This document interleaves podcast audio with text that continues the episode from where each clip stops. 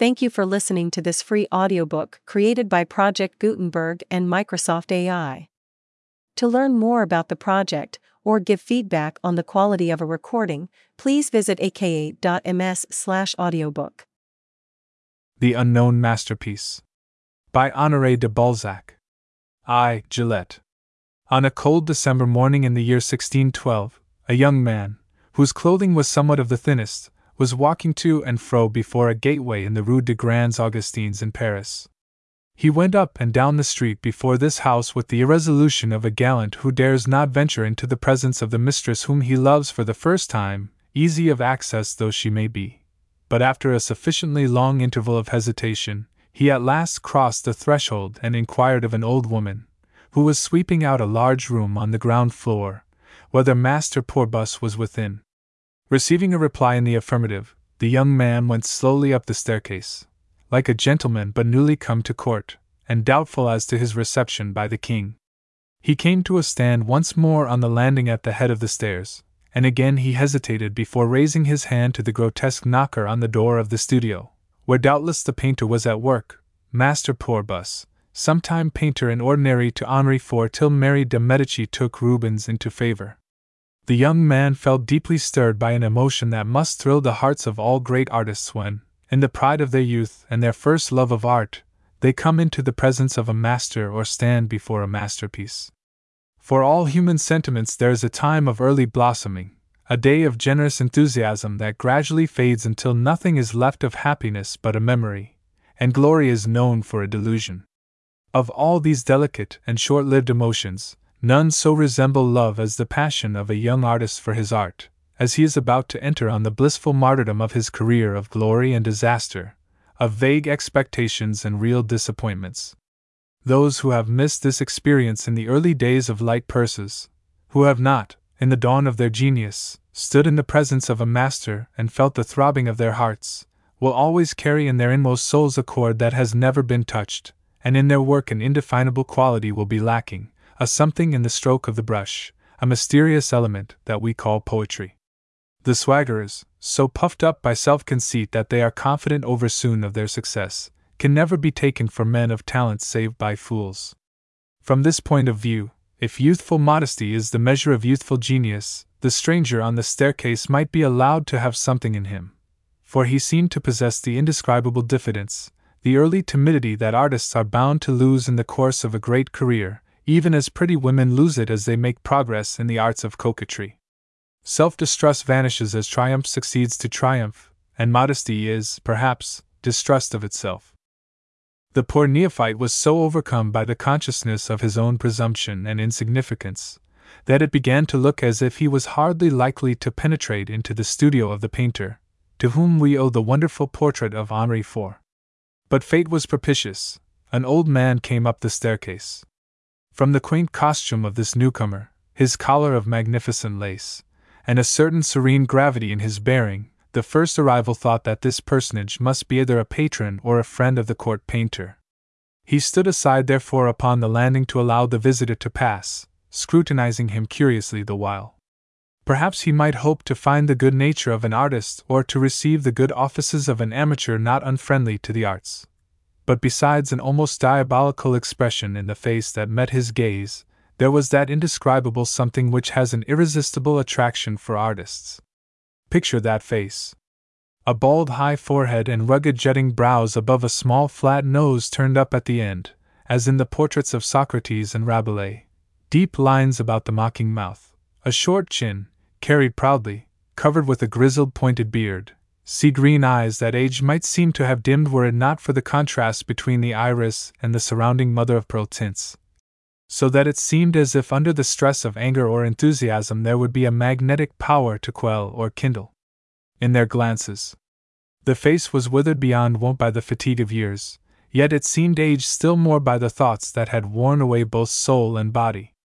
There were no lashes to the deep set eyes, and scarcely a trace of the arching lines of the eyebrows above them. Set this head on a spare and feeble frame, place it in a frame of lace wrought like an engraved silver fish slice. Imagine a heavy gold chain over the old man's black doublet, and you will have some dim idea of this strange personage, who seemed still more fantastic in the somber twilight of the staircase. One of Rembrandt's portraits might have stepped down from its frame to walk in an appropriate atmosphere of gloom, such as the great painter loved. The older man gave the younger a shrewd glance, and knocked thrice at the door. It was opened by a man of forty or thereabout, who seemed to be an invalid. Good day, master. Porbus bowed respectfully, and held the door open for the younger man to enter, thinking that the latter accompanied his visitor. And when he saw that the neophyte stood a while as if spellbound, feeling, as every artist's nature must feel, the fascinating influence of the first sight of a studio in which the material processes of art are revealed, Porbus troubled himself no more about this second comer. All the light in the studio came from a window in the roof, and was concentrated upon an easel, where a canvas stood untouched as yet save for three or four outlines in chalk. The daylight scarcely reached the remoter angles and corners of the vast room. They were as dark as night, but the silver ornamented breastplate of a rider's corselet, that hung upon the wall, attracted a stray gleam to its dim abiding place among the brown shadows, or a shaft of light shot across the carved and glistening surface of an antique sideboard covered with curious silver plate, or struck out a line of glittering dots among the raised threads of the golden warp of some old brocaded curtains, where the lines of the stiff, heavy folds were broken, as the stuff had been flung carelessly down to serve as a model. Plaster ecorches stood about the room, and here and there, on shelves and tables, lay fragments of classical sculpture torsos of antique goddesses, worn smooth as though all the years of the centuries that had passed over them had been lovers' kisses. The walls were covered, from floor to ceiling, with countless sketches in charcoal, red chalk, or pen and ink. Amid the litter and confusion of color boxes, overturned stools, flasks of oil, and essences, there was just room to move so as to reach the illuminated circular space where the easel stood. The light from the window in the roof fell full upon Porbus's pale face and on the ivory tinted forehead of his strange visitor. But in another moment the younger man heeded nothing but a picture that had already become famous even in those stormy days of political and religious revolution, a picture that a few of the zealous worshippers, who have so often kept the sacred fire of art alive in evil days, were wont to go on pilgrimage to see. The beautiful panel represented a Saint Mary of Egypt about to pay her passage across the seas. It was a masterpiece destined for Mary de' Medici, who sold it in later years of poverty. I like your saint, the old man remarked, addressing Porbus. I would give you ten golden crowns for her over and above the price the queen is paying. But as for putting a spoke in that wheel, the devil take it. It is good then. Hey, Hey, said the old man. Good, say you, yes and no. Your good woman is not badly done, but she is not alive. You artists fancy that when a figure is correctly drawn, and everything in its place according to the rules of anatomy, there is nothing more to be done. You make up the flesh tints beforehand on your palettes according to your formulae, and fill in the outlines with due care that one side of the face shall be darker than the other and because you look from time to time at a naked woman who stands on the platform before you, you fondly imagine that you have copied nature, think yourselves to be painters, believe that you have wrested his secret from God. Shaw! You may know your syntax thoroughly and make no blunders in your grammar, but it takes that and something more to make a great poet. Look at your saint, Porbus! At a first glance, she is admirable. Look at her again, and you see at once that she is glued to the background, and that you could not walk round her. She is a silhouette that turns but one side of her face to all beholders, a figure cut out of canvas, an image with no power to move nor change her position. I feel as if there were no air between that arm and the background, no space, no sense of distance in your canvas. The perspective is perfectly correct, the strength of the coloring is accurately diminished with the distance. But in spite of these praiseworthy efforts, I could never bring myself to believe that the warm breath of life comes and goes in that beautiful body. It seems to me that if I laid my hand on the firm, rounded throat, it would be cold as marble to the touch. No, my friend, the blood does not flow beneath that ivory skin, the tide of life does not flush those delicate fibers, the purple veins that trace a network beneath the transparent amber of her brow and breast. Here the pulse seems to beat, there it is motionless, life and death are at strife in every detail. Here you see a woman, there a statue, there again a corpse. Your creation is incomplete. You had only power to breathe a portion of your soul into your beloved work. The fire of Prometheus died out again and again in your hands. Many a spot in your picture has not been touched by the divine flame. But how is it, dear master? Bus asked respectfully, while the young man with difficulty repressed his strong desire to beat the critic. Ah, said the old man, it is this. You have halted between two manners. You have hesitated between drawing and color, between the dogged attention to detail, the stiff precision of the German masters, and the dazzling glow, the joyous exuberance of Italian painters. You have set yourself to imitate Hans Holbein and Titian, Albrecht Dürer and Paul Veronese in a single picture. A magnificent ambition truly, but what has come of it? Your work has neither the severe charm of a dry execution nor the magical illusion of Italian chiaroscuro. Titian's rich golden coloring poured into Albrecht Dürer's austere outlines has shattered them, like molten bronze bursting through the mold that is not strong enough to hold it. In other places, the outlines have held firm, imprisoning and obscuring the magnificent, glowing flood of Venetian color. The drawing of the face is not perfect, the coloring is not perfect, traces of that unlucky indecision are to be seen everywhere. Unless you felt strong enough to fuse the two opposed manners in the fire of your own genius, you should have cast in your lot boldly with the one or the other, and so have obtained the unity which simulates one of the conditions of life itself. Your work is only true in the centers, your outlines are false, they project nothing, there is no hint of anything behind them. There is truth here, said the old man, pointing to the breast of the saint. And again here, he went on, indicating the rounded shoulder. But there, once more returning to the column of the throat. Everything is false, let us go no further into detail, you would be disheartened. The old man sat down on a stool, and remained a while without speaking, with his face buried in his hands. Yet I studied that throat from the life, dear master. Bus began. It happens sometimes, for our misfortune, that real effects in nature look improbable when transferred to canvas. The aim of art is not to copy nature, but to express it. You are not a servile copyist, but a poet, cried the old man sharply, cutting Porbus short with an imperious gesture. Otherwise, a sculptor might make a plaster cast of a living woman, and save himself all further trouble. Well, try to make a cast of your mistress's hand, and set up the thing before you. You will see a monstrosity, a dead mass, bearing no resemblance to the living hand. You would be compelled to have recourse to the chisel of a sculptor who, without making an exact copy, would represent for you its movement and its life.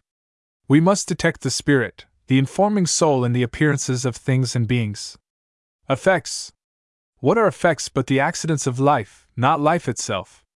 A hand, since I have taken that example, is not only a part of a body, it is the expression and extension of a thought that must be grasped and rendered.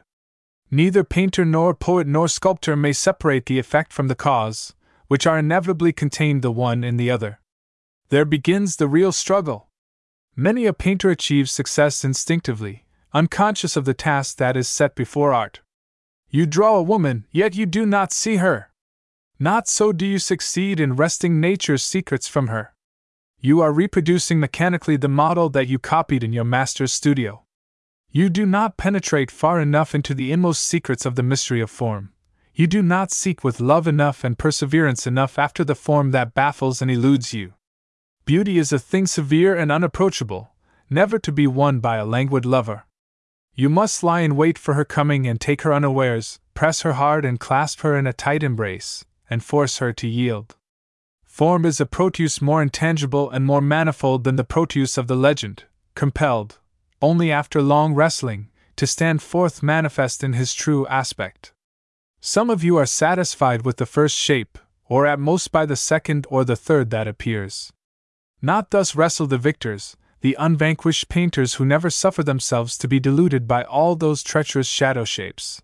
They persevere till nature at the last stands bare to their gaze, and her very soul is revealed. In this manner worked Raphael, said the old man, taking off his cap to express his reverence for the king of art. His transcendent greatness came of the intimate sense that, in him, seems as if it would shatter external form. Form in his figures, as with us, is a symbol, a means of communicating sensations, ideas, the vast imaginings of a poet. Every face is a whole world. The subject of the portrait appeared for him bathed in the light of a divine vision. It was revealed by an inner voice. The finger of God laid bare the sources of expression in the past of a whole life. You clothe your women in fair raiment of flesh, in gracious veiling of hair. But where is the blood, the source of passion and of calm, the cause of the particular effect? Why, this brown Egyptian of yours, my good Porbus, is a colorless creature. These figures that you set before us are painted bloodless phantoms. And you call that painting, you call that art. Because you have made something more like a woman than a house, you think that you have set your fingers on the goal. You are quite proud that you need not to write Currus Venustus or Pulcher Homo beside your figures, as early painters were wont to do, and you fancy that you have done wonders. Ah! My good friend, there is still something more to learn and you will use up a great deal of chalk and cover many a canvas before you will learn it. Yes, truly, a woman carries her head in just such a way, so she holds her garments gathered into her hand. Her eyes grow dreamy and soft with that expression of meek sweetness, and even so the quivering shadow of the lashes hovers upon her cheeks. It is all there, and yet it is not there. What is lacking? A nothing, but that nothing is everything. There you have the semblance of life, but you do not express its fullness and effluence, that indescribable something, perhaps the soul itself, that envelopes the outlines of the body like a haze, that flower of life, in short, that Titian and Raphael caught. Your utmost achievement hitherto has only brought you to the starting point. You might now perhaps begin to do excellent work, but you grow weary all too soon, and the crowd admires, and those who know smile. Oh, Mabuse! Oh, my master! Cried the strange speaker. Thou art a thief! Thou hast carried away the secret of life with thee. Nevertheless, he began again. This picture of yours is worth more than all the paintings of that rascal Rubens, with his mountains of Flemish flesh rattled with vermilion, his torrents of red hair, his riot of color. You, at least, have color there, and feeling and drawing, the three essentials in art. The young man roused himself from his deep musings. Why, my good man, the saint is sublime! he cried. There is a subtlety of imagination about those two figures, the Saint Mary and the shipman, that cannot be found among Italian masters. I do not know a single one of them capable of imagining the shipman's hesitation. Did that little malapert come with you? asked Porbus of the older man. Alas! Master, pardon my boldness, cried the neophyte, and the color mounted to his face. I am unknown, a dauber by instinct, and but lately come to this city, the fountainhead of all learning. Set to work, said Porbus, handing him a bit of red chalk and a sheet of paper. The newcomer quickly sketched the Saint Mary line for a line. Aha! exclaimed the old man. Your name? he added.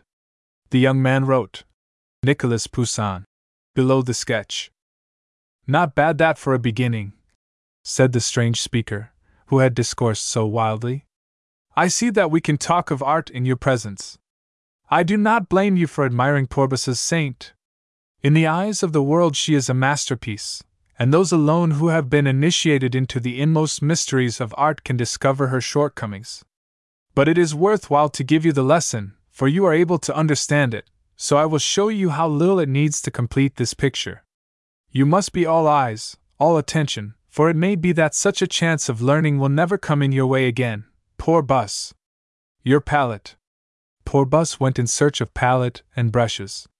The little old man turned back his sleeves with impatient energy, seized the palette, covered with many hues, that Porbus handed to him, and snatched rather than took a handful of brushes of various sizes from the hands of his acquaintance. His pointed beard suddenly bristled, a menacing movement that expressed the prick of a lover's fancy. As he loaded his brush, he muttered between his teeth. These paints are only fit to fling out of the window, together with the fellow who ground them, their crudeness and falseness are disgusting. How can one paint with this? He dipped the tip of the brush with feverish eagerness in the different pigments, making the circuit of the palette several times more quickly than the organist of a cathedral sweeps the octaves on the keyboard of his clavier for the O Filii at Easter. Porbus and Poussin, on either side of the easel, stood stock still, watching with intense interest. Look, young man, he began again. See how three or four strokes of the brush and a thin glaze of blue let in the free air to play about the head of the poor saint, who must have felt stifled and oppressed by the close atmosphere. See how the drapery begins to flutter, you feel that it is lifted by the breeze. A moment ago it hung as heavily and stiffly as if it were held out by pins.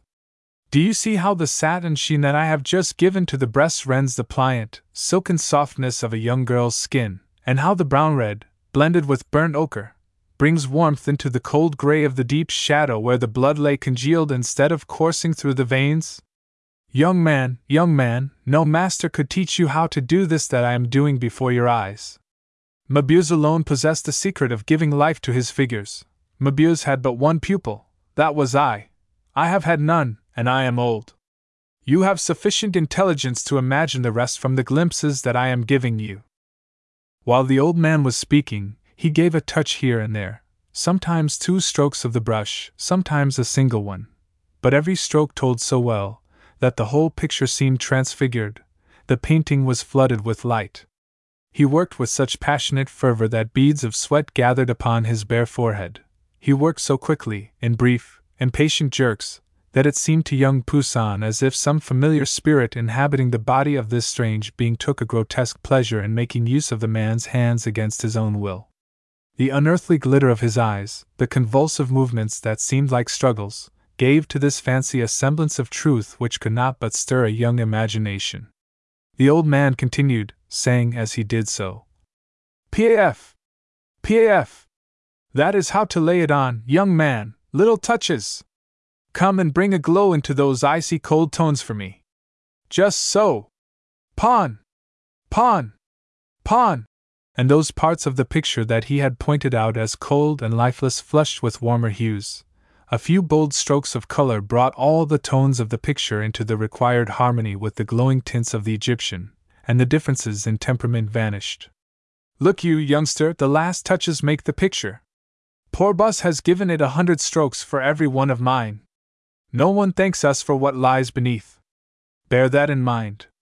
At last the restless spirit stopped, and turning to Porbus and Poussin, who were speechless with admiration, he spoke. This is not as good as my Belle Noiseuse. Still, one might put one's name to such a thing as this dot. Yes, I would put my name to it. He added, rising to reach for a mirror, in which he looked at the picture dot. And now, he said, will you both come and breakfast with me? I have a smoked ham and some very fair wine. Eh? Eh? The times may be bad, but we can still have some talk about art. We can talk like equals. Here is a little fellow who has aptitude, he added, laying a hand on Nicholas Poussin's shoulder. In this way, the stranger became aware of the threadbare condition of the Norman's doublet. He drew a leather purse from his girdle, felt in it, found two gold coins, and held them out. I will buy your sketch, he said. Take it, said Porbus, as he saw the other start and flush with embarrassment, for Poussin had the pride of poverty. Pray take it, he has a couple of king's ransoms in his pouch. The three came down together from the studio, and talking of art by the way, reached a picturesque wooden house hard by the Pont Saint Michel. Poussin wondered a moment at its ornament, at the knocker, at the frames of the casements, at the scrollwork designs, and in the next he stood in a vast low ceiled room. A table, covered with tempting dishes, stood near the blazing fire, and luck unhoped for, he was in the company of two great artists full of genial good humor. Do not look too long at that canvas, young man, said Porbus, when he saw that Poussin was standing, struck with wonder, before a painting. You would fall a victim to despair. It was the Adam, painted by Mabuse to purchase his release from the prison, where his creditors had so long kept him.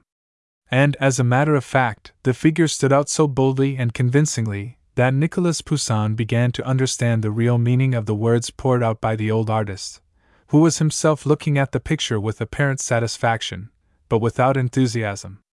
I have done better than that, he seemed to be saying to himself. There is life in it, he said aloud. In that respect, my poor master here surpassed himself, but there is some lack of truth in the background.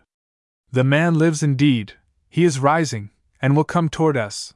But the atmosphere, the sky, the air, the breath of the breeze, you look and feel for them, but they are not there. And then the man himself is, after all, only a man. Ah! But the one man in the world who came direct from the hands of God must have had a something divine about him that is wanting here. Mabuse himself would grind his teeth and say so when he was not drunk. Poussin looked from the speaker to Porbus, and from Porbus to the speaker, with restless curiosity. He went up to the latter to ask for the name of their host. But the painter laid a finger on his lips with an air of mystery. The young man's interest was excited. He kept silence, but hoped that sooner or later some word might be let fall that would reveal the name of his entertainer. It was evident that he was a man of talent and very wealthy, for Porbus listened to him respectfully, and the vast room was crowded with marvels of art. A magnificent portrait of a woman, hung against the dark oak panels of the wall, next caught Poussin's attention. What a glorious Giorgione! he cried. No, said his host. It is an early daub of mine. Gramercy! I am in the abode of the god of painting, it seems, cried Poussin ingenuously. The old man smiled as if he had long grown familiar with such praise. Master Frenhofer, said Porbus, do you think you could spare me a little of your capital Rhine wine? A couple of pipes, answered his host. One to discharge a debt for the pleasure of seeing your pretty sinner, the other as a present from a friend. Ah!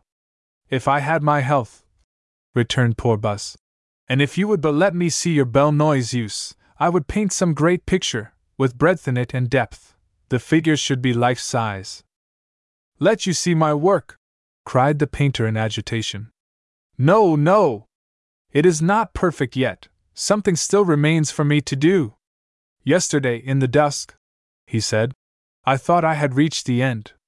Her eyes seemed moist, the flesh quivered, something stirred the tresses of her hair.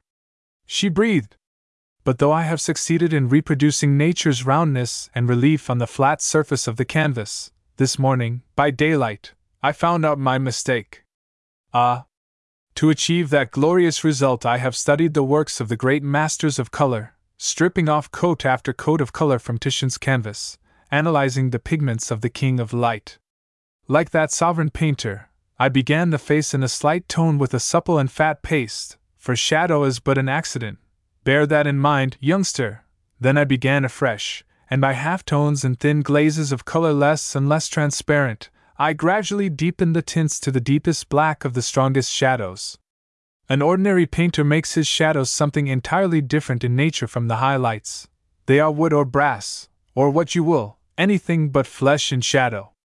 You feel that even if those figures were to alter their position, those shadow stains would never be cleansed away, those parts of the picture would never glow with light. I have escaped one mistake, into which the most famous painters have sometimes fallen. In my canvas, the whiteness shines through the densest and most persistent shadow. I have not marked out the limits of my figure in hard, dry outlines, and brought every least anatomical detail into prominence, like a host of dunces, who fancy that they can draw because they can trace a line elaborately smooth and clean, for the human body is not contained within the limits of line. In this, the sculptor can approach the truth more nearly than we painters. Nature's way is a complicated succession of curve within curve. Strictly speaking, there is no such thing as drawing dot. Do not laugh, young man. Strange as that speech may seem to you, you will understand the truth in it some day. Dot. A line is a method of expressing the effect of light upon an object. But there are no lines in nature, everything is solid. We draw by modeling, that is to say, that we disengage an object from its setting. The distribution of the light alone gives to a body the appearance by which we know it. So I have not defined the outlines, I have suffused them with a haze of half tints warm or golden, in such a sort that you cannot lay your finger on the exact spot where background and contours meet. Seen from near, the picture looks a blur, it seems to lack definition, but step back two paces, and the whole thing becomes clear, distinct, and solid. The body stands out, the rounded form comes into relief, you feel that the air plays round it. And yet, I am not satisfied, I have misgivings. Perhaps one ought not to draw a single line. Perhaps it would be better to attack the face from the center, taking the highest prominences first, proceeding from them through the whole range of shadows to the heaviest of all. Is not this the method of the sun, the divine painter of the world? Oh, nature, nature! Who has surprised thee, fugitive? But, after all, too much knowledge, like ignorance, brings you to a negation. I have doubts about my work. There was a pause. Then the old man spoke again. I have been at work upon it for ten years, young man, but what are ten short years in a struggle with nature? Do we know how long Sir Pygmalion wrought at the one statue that came to life? The old man fell into deep musings, and gazed before him with unseeing eyes, while he played unheedingly with his knife. Look, he is in conversation with his domin, murmured Porbus. At the word, Nicholas Poussin felt himself carried away by an unaccountable accession of artist's curiosity. For him, the old man, at once intent and inert, the seer with the unseeing eyes, became something more than a man, a fantastic spirit living in a mysterious world, and countless vague thoughts awoke within his soul. The effect of this species of fascination upon his mind can no more be described in words than the passionate longing awakened in an exile's heart by the song that recalls his home. He thought of the scorn that the old man affected to display for the noblest efforts of art, of his wealth, his manners, of the deference paid to him by Porbus. The mysterious picture, the work of patience on which he had wrought so long in secret, was doubtless a work of genius, for the head of the Virgin which young Poussin had admired so frankly was beautiful even beside Mabuse. Adam. There was no mistaking the imperial manner of one of the princes of art. Everything combined to set the old man beyond the limits of human nature. Out of the wealth of fancies in Nicholas Poussin's brain an idea grew, and gathered shape and clearness. He saw in this supernatural being a complete type of the artist nature, a nature mocking and kindly, barren and prolific, an erratic spirit entrusted with great and manifold powers which she too often abuses, leading sober reason, the Philistine, and sometimes even the amateur forth into a stony wilderness where they see nothing, but the white winged maiden herself, wild as her fancies may be, finds epics there and castles and works of art. For Poussin, the enthusiast, the old man, was suddenly transfigured, and became art incarnate, art with its mysteries, its vehement passion, and its dreams. Yes, my dear poor Bus, Frenhofer continued. Hitherto I have never found a flawless model, a body with outlines of perfect beauty, the carnations, ah! Where does she live? he cried, breaking in upon himself. The undiscoverable Venus of the older time, for whom we have sought so often, only to find the scattered gleams of her beauty here and there.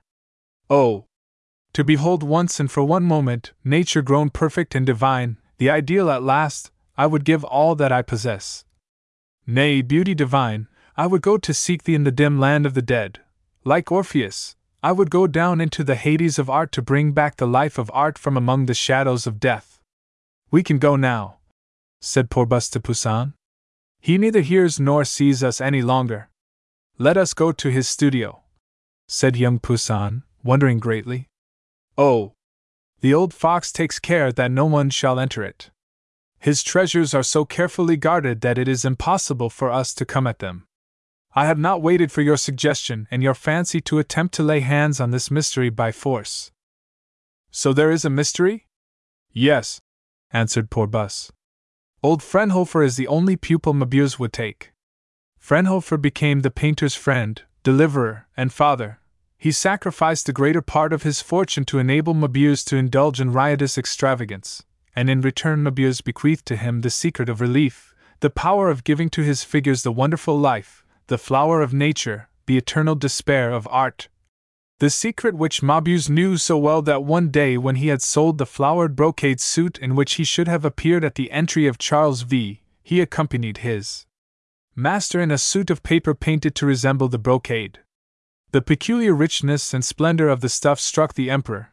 He complimented the old drunkard's patron on the artist's appearance, and so the trick was brought to light.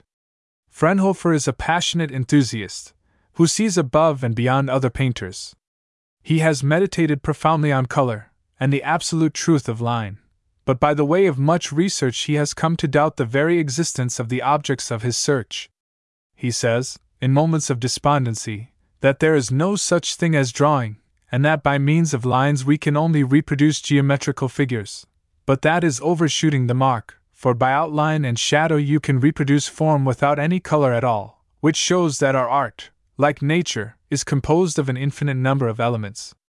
Drawing gives you the skeleton, the anatomical frame dash work, and color puts the life into it. But life without the skeleton is even more incomplete than a skeleton without life. But there is something else truer still, and it is this F for painters, practice and observation are everything, and when theories and poetical ideas begin to quarrel with the brushes, the end is doubt, as has happened with our good friend, who is half crack brained enthusiast, half painter. A sublime painter! But unlucky for him, he was born to riches, and so he has leisure to follow his fancies. Do not you follow his example. Work. Painters have no business to think, except brush in hand. We will find a way into his studio, cried Poussin confidently. He had ceased to heed Porbus's remarks. The other smiled at the young painter's enthusiasm, asked him to come to see him again, and they parted. Nicolas Poussin went slowly back to the Rue de la Harpe, and passed the modest hostelry where he was lodging without noticing it. A feeling of uneasiness prompted him to hurry up the crazy staircase till he reached a room at the top, a quaint, airy recess under the steep, high pitched roof common among houses in old Paris. In the one dingy window of the place sat a young girl, who sprang up at once when she heard someone at the door. It was the prompting of love. She had recognized the painter's touch on the latch. What is the matter with you? she asked. The matter is, is, oh, I have felt that I am a painter. Until today I have had doubts, but now I believe in myself. There is the making of a great man in me. Never mind, Gillette, we shall be rich and happy. There is gold at the tips of those brushes. He broke off suddenly. The joy faded from his powerful and earnest face as he compared his vast hopes with his slender resources. The walls were covered with sketches and chalk on sheets of common paper. There were but four canvases in the room. Colors were very costly, and the young painter's palette was almost bare. Yet, in the midst of his poverty, he possessed and was conscious of the possession of inexhaustible treasures of the heart, of a devouring genius equal to all the tasks that lay before him. He had been brought to Paris by a nobleman among his friends, or perchance by the consciousness of his powers, and in Paris he had found a mistress, one of those noble and generous souls who choose to suffer by a great man's side, who share his struggles and strive to understand his fancies. Accepting their lot of poverty, and love as bravely and dauntlessly as other women will set themselves to bear the burden of riches and make a parade of their insensibility. The smile that stole over Gillette's lips filled the garret with golden light, and rivaled the brightness of the sun in heaven. The sun, moreover, does not always shine in heaven, whereas Gillette was always in the garret, absorbed in her passion, occupied by Poussin's happiness and sorrow, consoling the genius which found an outlet in love before art engrossed it. Listen, Gillette. Come here.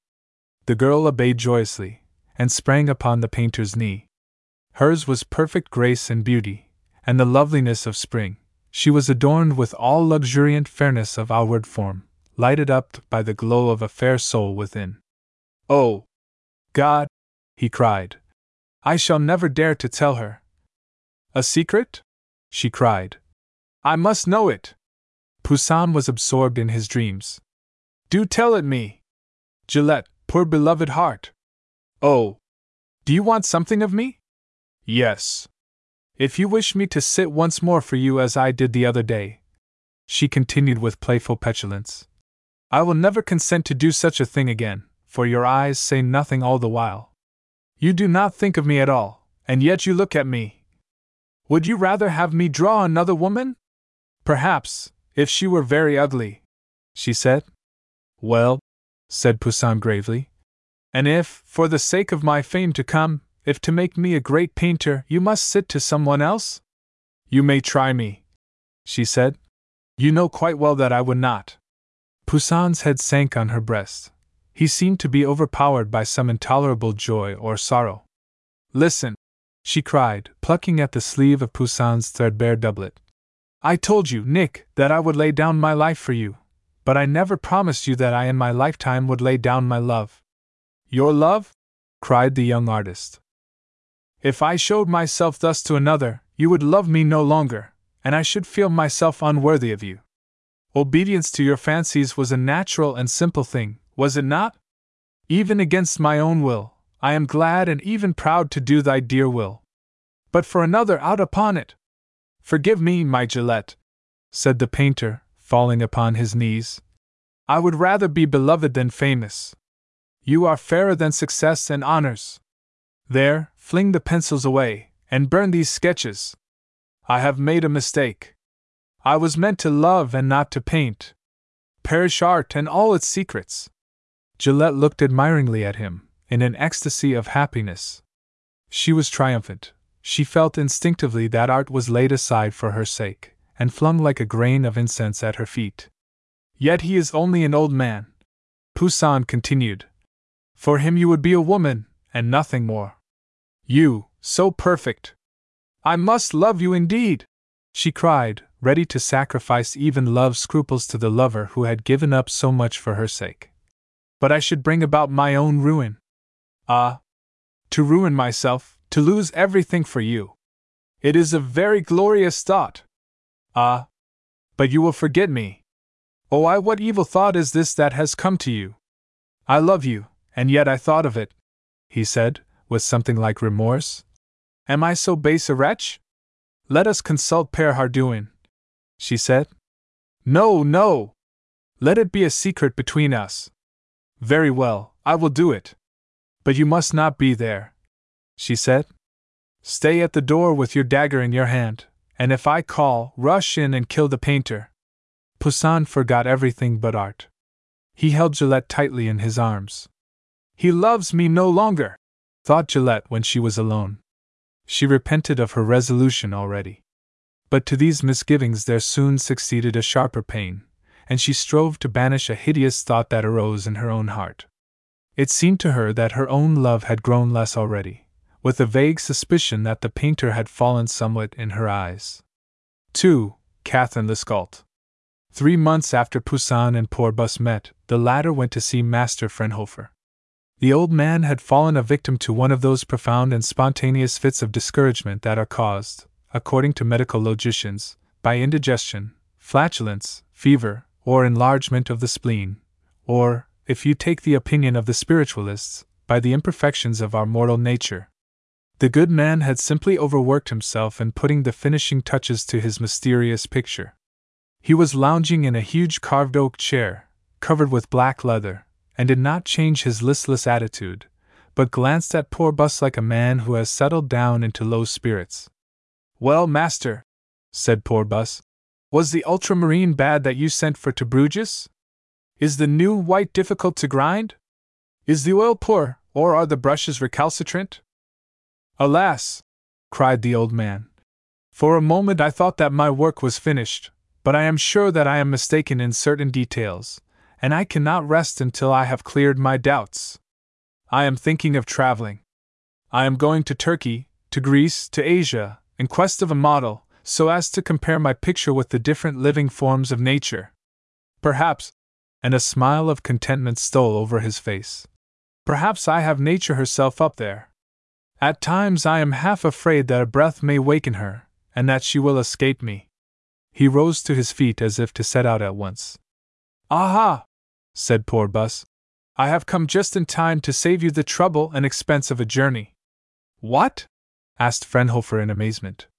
Young Poussin is loved by a woman of incomparable and flawless beauty. But, dear master, if he consents to lend her to you, at the least you ought to let us see your work. The old man stood motionless and completely dazed. What? he cried piteously at last. Show you my creation, my bride? Rend the veil that has kept my happiness sacred? It would be an infamous profanation.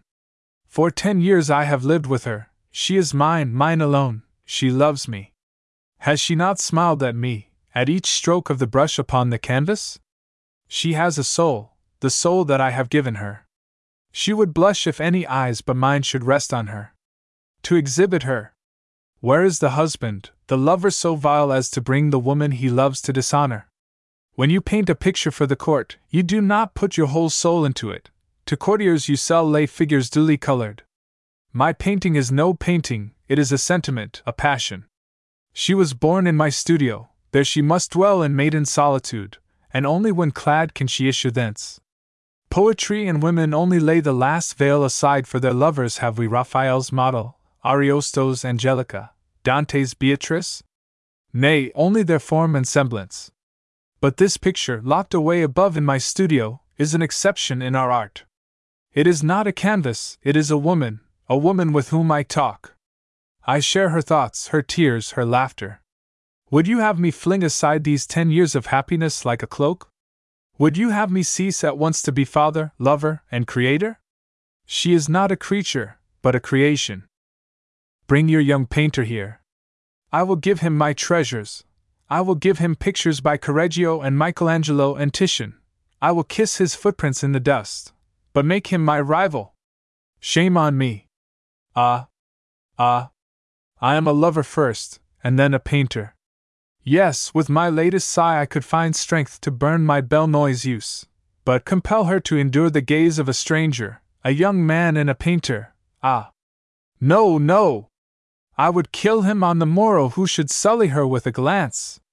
Nay, you, my friend, I would kill you with my own hands in a moment if you did not kneel in reverence before her. Now, will you have me submit my idol to the careless eyes and senseless criticisms of fools? Ah, Love is a mystery. It can only live hidden in the depths of the heart. You say, even to your friend, Behold her whom I love, and there is an end of love. The old man seemed to have grown young again. There was light and life in his eyes, and a faint flush of red in his pale face. His hands shook. Porbus was so amazed by the passionate vehemence of Frenhofer's words that he knew not what to reply to this utterance of an emotion as strange as it was profound. Was Frenhofer sane or mad? Had he fallen a victim to some freak of the artist's fancy? Or were these ideas of his produced by the strange light-headedness which comes over us during the long travail of a work of art? Would it be possible to come to terms with this singular passion? Harassed by all these doubts, Porbus spoke. Is it not woman for woman? he said. Does not Poussin submit his mistress to your gaze? What is she? retorted the other a mistress who will be false to him sooner or later. Mine will be faithful to me forever. Well, well, said Porbus, let us say no more about it. But you may die before you will find such a flawless beauty as hers, even in Asia, and then your picture will be left unfinished. Oh, it is finished, said Frenhofer. Standing before it, you would think that it was a living woman lying on the velvet couch beneath the shadow of the curtains. Perfumes are burning on a golden tripod by her side. You would be tempted to lay your hand upon the tassel of the cord that holds back the curtains. It would seem to you that you saw her breast rise and fall as she breathed, that you beheld the living Catherine Lescault, the beautiful courtesan whom men called La Belle Noiseuse. And yet, if I could but be sure. Then go to Asia. Returned Porbus, noticing a certain indecision in Frenhofer's face and with that Porbus made a few steps toward the door. By that time, Gillette and Nicholas Poussin had reached Frenhofer's house. The girl drew away her arm from her lover's as she stood on the threshold, and shrank back as if some presentiment flashed through her mind. Oh! What have I come to do here? She asked of her lover in low vibrating tones, with her eyes fixed on his. Gillette, I have left you to decide. I am ready to obey you in everything. You are my conscience and my glory. Go home again, I shall be happier perhaps if you do not. Am I my own when you speak to me like that? No, no, I am a child. Come, she added, seemingly with a violent effort. If our love dies, if I plant a long regret in my heart, your fame will be the reward of my obedience to your wishes, will it not? Let us go in. I shall still live on as a memory on your palette. That shall be life for me afterward. The door opened, and the two lovers encountered Porbus, who was surprised by the beauty of Gillette, whose eyes were full of tears. He hurried her, trembling from head to foot, into the presence of the old painter. Here, he cried, is she not worth all the masterpieces in the world? Frenhofer trembled. There stood Gillette in the artless and childlike attitude of some timid and innocent Georgian, carried off by brigands, and confronted with a slave merchant. A shamefaced red flushed her face, her eyes drooped, her hands hung by her side, her strength seemed to have failed her, her tears protested against this outrage. Poussin cursed himself in despair that he should have brought his fair treasure from its hiding place. The lover overcame the artist, and countless doubts assailed Poussin's heart when he saw youth dawn in the old man's eyes, as, like a painter, he discerned every line of the form hidden beneath the young girl's vesture. Then the lover's savage jealousy awoke. Gillette! he cried. Let us go. The girl turned joyously at the cry and the tone in which it was uttered, raised her eyes to his, looked at him, and fled to his arms. Ah! Then you love me! she cried. You love me! And she burst into tears. She had spirit enough to suffer in silence, but she had no strength to hide her joy.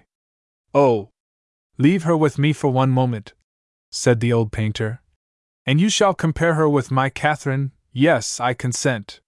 Frenhofer's words likewise came from him like a lover's cry. His vanity seemed to be engaged for his semblance of womanhood. He anticipated the triumph of the beauty of his own creation over the beauty of the living girl.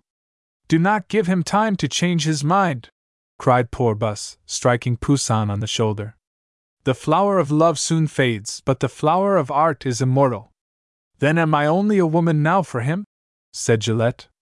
She was watching Poussin and Porbus closely. She raised her head proudly, she glanced at Frenhofer, and her eyes flashed. Then, as she saw how her lover had fallen again to gazing at the portrait which he had taken at first for a Giorgione. Ah! she cried. Let us go up to the studio. He never gave me such a look. The sound of her voice recalled Poussin from his dreams. Old man, he said, do you see this blade? I will plunge it into your heart at the first cry from this young girl. I will set fire to your house, and no one shall leave it alive. Do you understand? Nicolas Poussin scowled. Every word was a menace. Gillette took comfort from the young painter's bearing, and yet more from that gesture, and almost forgave him for sacrificing her to his art and his glorious future. Porbus and Poussin stood at the door of the studio and looked at each other in silence. At first, the painter of the Saint Mary of Egypt hazarded some exclamations. Ah! She has taken off her clothes. He told her to come into the light. He is comparing the two. But the sight of the deep distress in Poussin's face suddenly silenced him, and though old painters no longer feel these scruples, so petty in the presence of art, he admired them because they were so natural and gracious in the lover. The young man kept his hand on the hilt of his dagger, and his ear was almost glued to the door. The two men standing in the shadow might have been conspirators waiting for the hour when they might strike down a tyrant. Come in, come in! cried the old man. He was radiant with delight. My work is perfect. I can show her now with pride. Never shall painter, brushes, colors, light, and canvas produce a rival for Catherine Lescault, the beautiful courtesan. Porbus and Poussin, burning with eager curiosity, hurried into a vast studio. Everything was in disorder and covered with dust, but they saw a few pictures here and there upon the wall. They stopped first of all in admiration before the life size figure of a woman partially draped. Oh! Never mind that, said Frenhofer. That is a rough daub that I made, a study, a pose, it is nothing. These are my failures. He went on, indicating the enchanting compositions upon the walls of the studio. This scorn for such works of art struck Porbus and Poussin dumb with amazement. They looked round for the picture of which he had spoken, and could not discover it. Look here, said the old man. His hair was disordered, his face aglow with a more than human exultation, his eyes glittered, he breathed hard like a young lover frenzied by love. Aha! he cried. You did not expect to see such perfection. You are looking for a picture, and you see a woman before you. There is such depth in that canvas, the atmosphere is so true that you cannot distinguish it from the air that surrounds us. Where is art? Art has vanished, it is invisible. It is the form of a living girl that you see before you. Have I not caught the very hues of life, the spirit of the living line that defines the figure? Is there not the effect produced there like that which all natural objects present in the atmosphere about them, or fishes in the water? Do you see how the figure stands out against the background? Does it not seem to you that you pass your hand along the back? But then for seven years I studied and watched how the daylight blends with the objects on which it falls. And the hair, the light pours over it like a flood, does it not? Ah! She breathed, I am sure that she breathed. Her breasts, ah, see! Who would not fall on his knees before her? Her pulses throb. She will rise to her feet. Wait. Do you see anything? Poussin asked of Porbus. No. Do you? I see nothing. The two painters left the old man to his ecstasy, and tried to ascertain whether the light that fell full upon the canvas had in some way neutralized all the effect for them. They moved to the right and left of the picture, they came in front, bending down and standing upright by turns.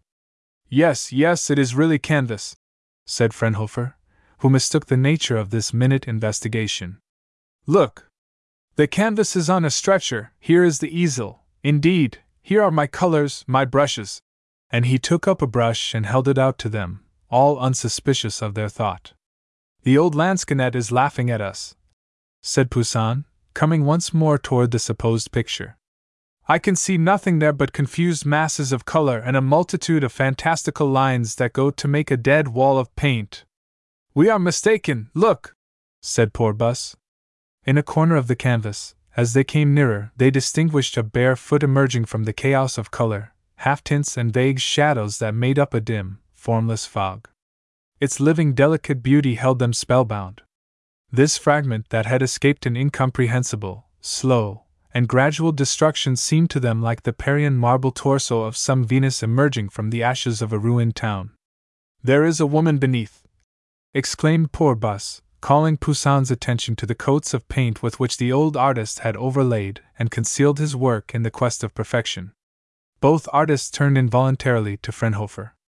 They began to have some understanding, vague though it was, of the ecstasy in which he lived. He believes it in all good faith, said Porbus. Yes, my friend, said the old man, rousing himself from his dreams. It needs faith, faith in art, and you must live for long with your work to produce such a creation. What toil some of those shadows have cost me! Look! There is a faint shadow there upon the cheek beneath the eyes. If you saw that on a human face, it would seem to you that you could never render it with paint. Do you think that that effect has not cost unheard of toil? But not only so, dear Porbus. Look closely at my work, and you will understand more clearly what I was saying as to methods of modeling and outline. Look at the highlights on the bosom, and see how by touch on touch, thickly laid on, I have raised the surface so that it catches the light itself and blends it with the lustrous whiteness of the highlights, and how by an opposite process, by flattening the surface of the paint, and leaving no trace of the passage of the brush, I have succeeded in softening the contours of my figures and enveloping them in half tints until the very idea of drawing, of the means by which the effect is produced, fades away, and the picture has the roundness and relief of nature. Come closer. You will see the manner of working better, at a little distance it cannot be seen. There I just there, it is, I think, very plainly to be seen. And with the tip of his brush he pointed out a patch of transparent color to the two painters. Porbus, laying a hand on the old artist's shoulder, turned to Poussin with, it. Do you know that in him we see a very great painter? He is even more of a poet than a painter. Poussin answered gravely. There. Porbus continued, as he touched the canvas. Use the utmost limit of our art on earth. Beyond that point it loses itself in the skies, said Poussin. What joys lie there on this piece of canvas! exclaimed Porbus. The old man, deep in his own musings, smiled at the woman he alone beheld, and did not hear. But sooner or later he will find out that there is nothing there, cried Poussin. Nothing on my canvas, said Frenhofer, looking in turn at either painter and at his picture. What have you done? muttered Porbus, turning to Poussin. The old man clutched the young painter's arm and said, Do you see nothing? Claude Paddle Huguenot. Varlet. Calion. What brought you here into my studio, my good Porbus? He went on, as he turned to the painter. Are you also making a fool of me? Answer. I am your friend. Tell me, Have I ruined my picture after all? Porbus hesitated and said nothing, but there was such intolerable anxiety in the old man's white face that he pointed to the easel. Look, he said. Frenhofer looked for a moment at his picture and staggered back. Nothing. Nothing. After ten years of work. He sat down and wept. So I am a dotard, a man man, I have neither talent nor power. I am only a rich man, who works for his own pleasure, and makes no progress, I have done nothing after all. He looked through his tears at his picture. Suddenly he rose and stood proudly before the two painters. By the body and blood of Christ! He cried with flashing eyes. You are jealous! You would have me think that my picture is a failure because you want to steal her from me. Ah! I see her, I see her! He cried. She is marvelously beautiful, at that moment, Poussin heard the sound of weeping. Gillette was crouching forgotten in a corner. All at once, the painter once more became the lover. What is it, my angel? he asked her. Kill me, she sobbed. I must be a vile thing if I love you still, for I despise you. I admire you, and I hate you. I love you, and I feel that I hate you even now. While Gillette's words sounded in Poussin's ears, Frenhofer drew a green serge covering over his, Catherine, with the sober deliberation of a jeweler who locks his drawers when he suspects his visitors to be expert thieves. He gave the two painters a profoundly astute glance that expressed to the full his suspicions, and his contempt for them, saw them out of his studio with impetuous haste and in silence, until from the threshold of his house he bade them, Goodbye, my young friends, that farewell struck a chill of dread into the two painters. Porbus, in anxiety, went again on the morrow to see Frenhofer, and learned that he had died in the night after burning his canvases. Paris, February 1832.